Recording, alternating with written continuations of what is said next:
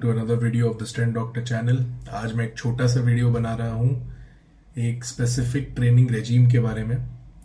तो ये training regime आपने काफ़ी कॉमनली जिम्स में देखा होगा कि लोग बैंड्स यूज़ करते हैं या एक स्पेशलाइज टाइप के वेलक्रो बैंड्स अपने आर्म्स के चारों तरफ़ बांधते हैं या अपने लेग्स के चारों तरफ़ अपर थाई पे बांधे हुए आपने देखा होगा या काफ के ऊपर रेयरली आपने देखा होगा बट काफ के ऊपर भी बांधते हुए लोगों को देखा गया होगा इस ट्रेनिंग को करते समय। तो काफ़ी ब्रो साइंस के हिसाब से जो इसका यूजेज होता है जिम्स में, वो इस तरह से होता है कि लोग इसको लोग इसको सिर्फ़ अपने पंप फील करने के लिए ये पहनते हैं बैंड्स को। इसका नाम होता है ब्लड फ्लो रेस्ट्रिक्शन ट्रेनिंग या commonly called as B training तो इस ट्रेनिंग का मतलब क्या होता है?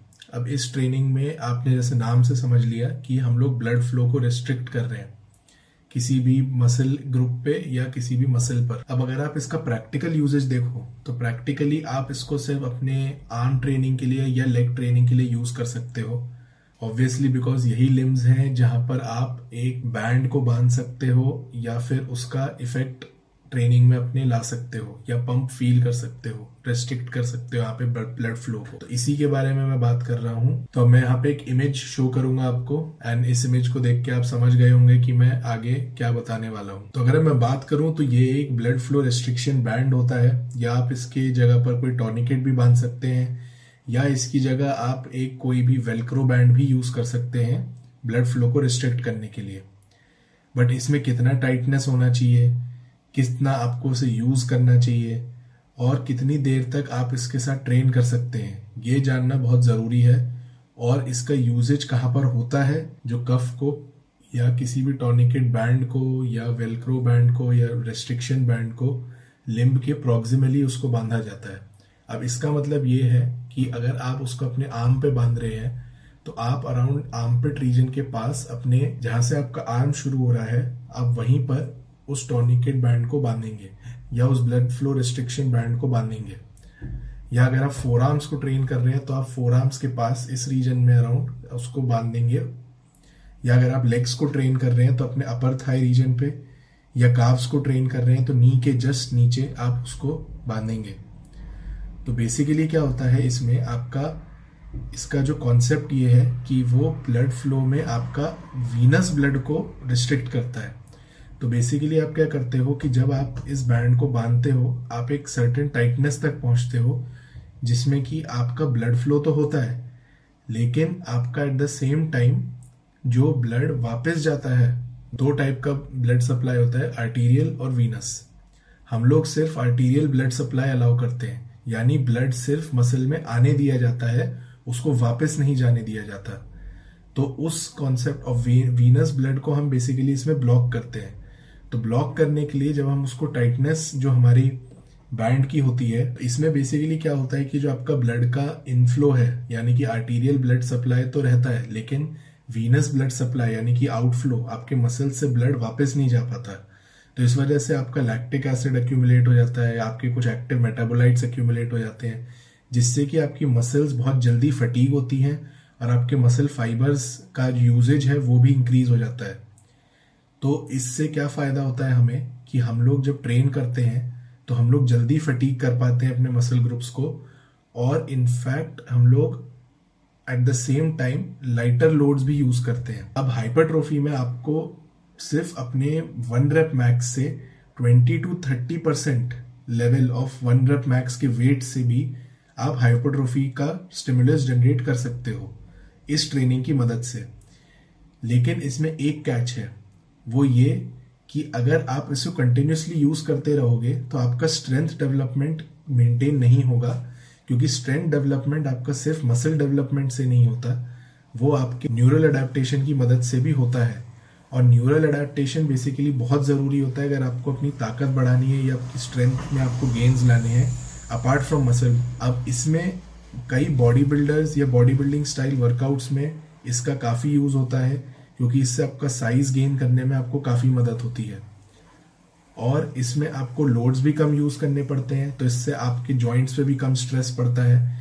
तो अब जैसा कि मैंने बोला कि जॉइंट्स पे कम स्ट्रेस पड़ता है तो इससे आप एक चीज़ समझ रहे हैं कि अगर मान लीजिए आपको किसी तरह की इंजरी है या किसी तरह का पेन है, या आपको क्रॉनिकली एल्बो में पेन रहता है या नीज में पेन रहता है तो आप इसका काफ़ी अच्छे से यूज़ कर सकते हो, क्योंकि आपके जॉइंट्स पर कम स्ट्रेस पड़ेगा।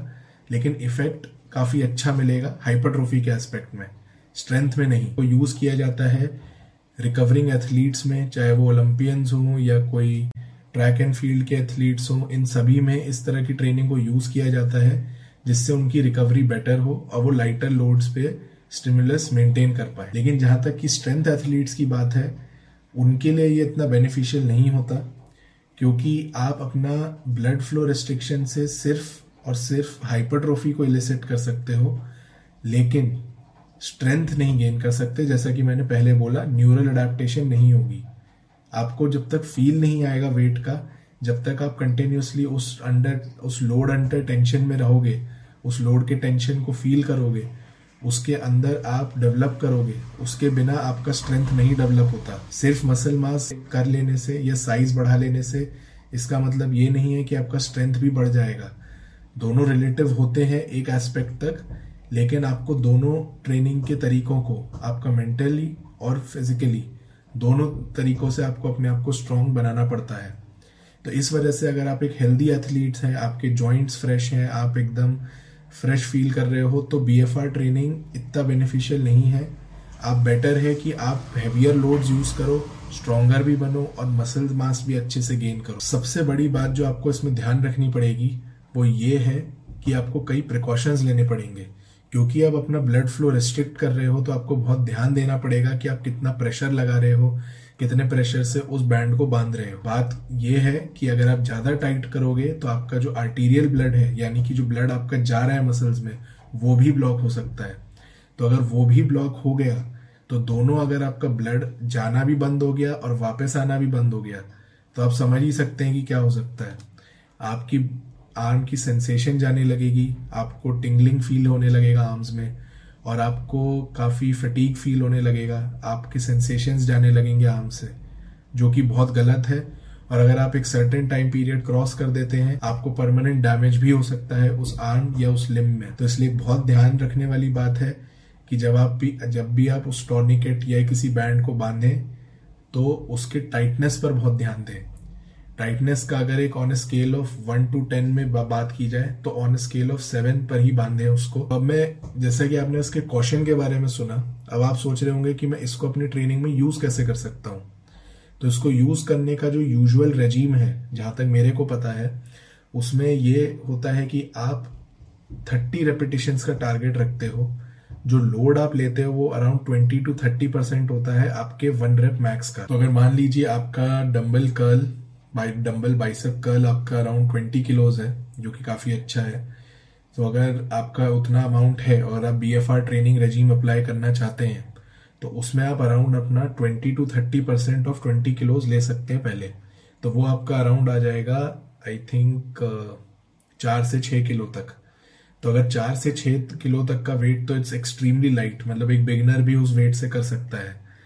तो आपको वो वेट चूज़ करना है आपका जो रेस्ट्रिक्शन बैंड होगा, वो आप बांधोगे अपने अराउंड बाइसेप के जस्ट ऊपर थोड़ा नियर योर आर्मपिट लेवल के जस्ट आगे थोड़ा, आप उस बैंड को बांधोगे। वन टू टेन के रेंज में सेवन के टाइटनेस पे आप उसको बांधोगे।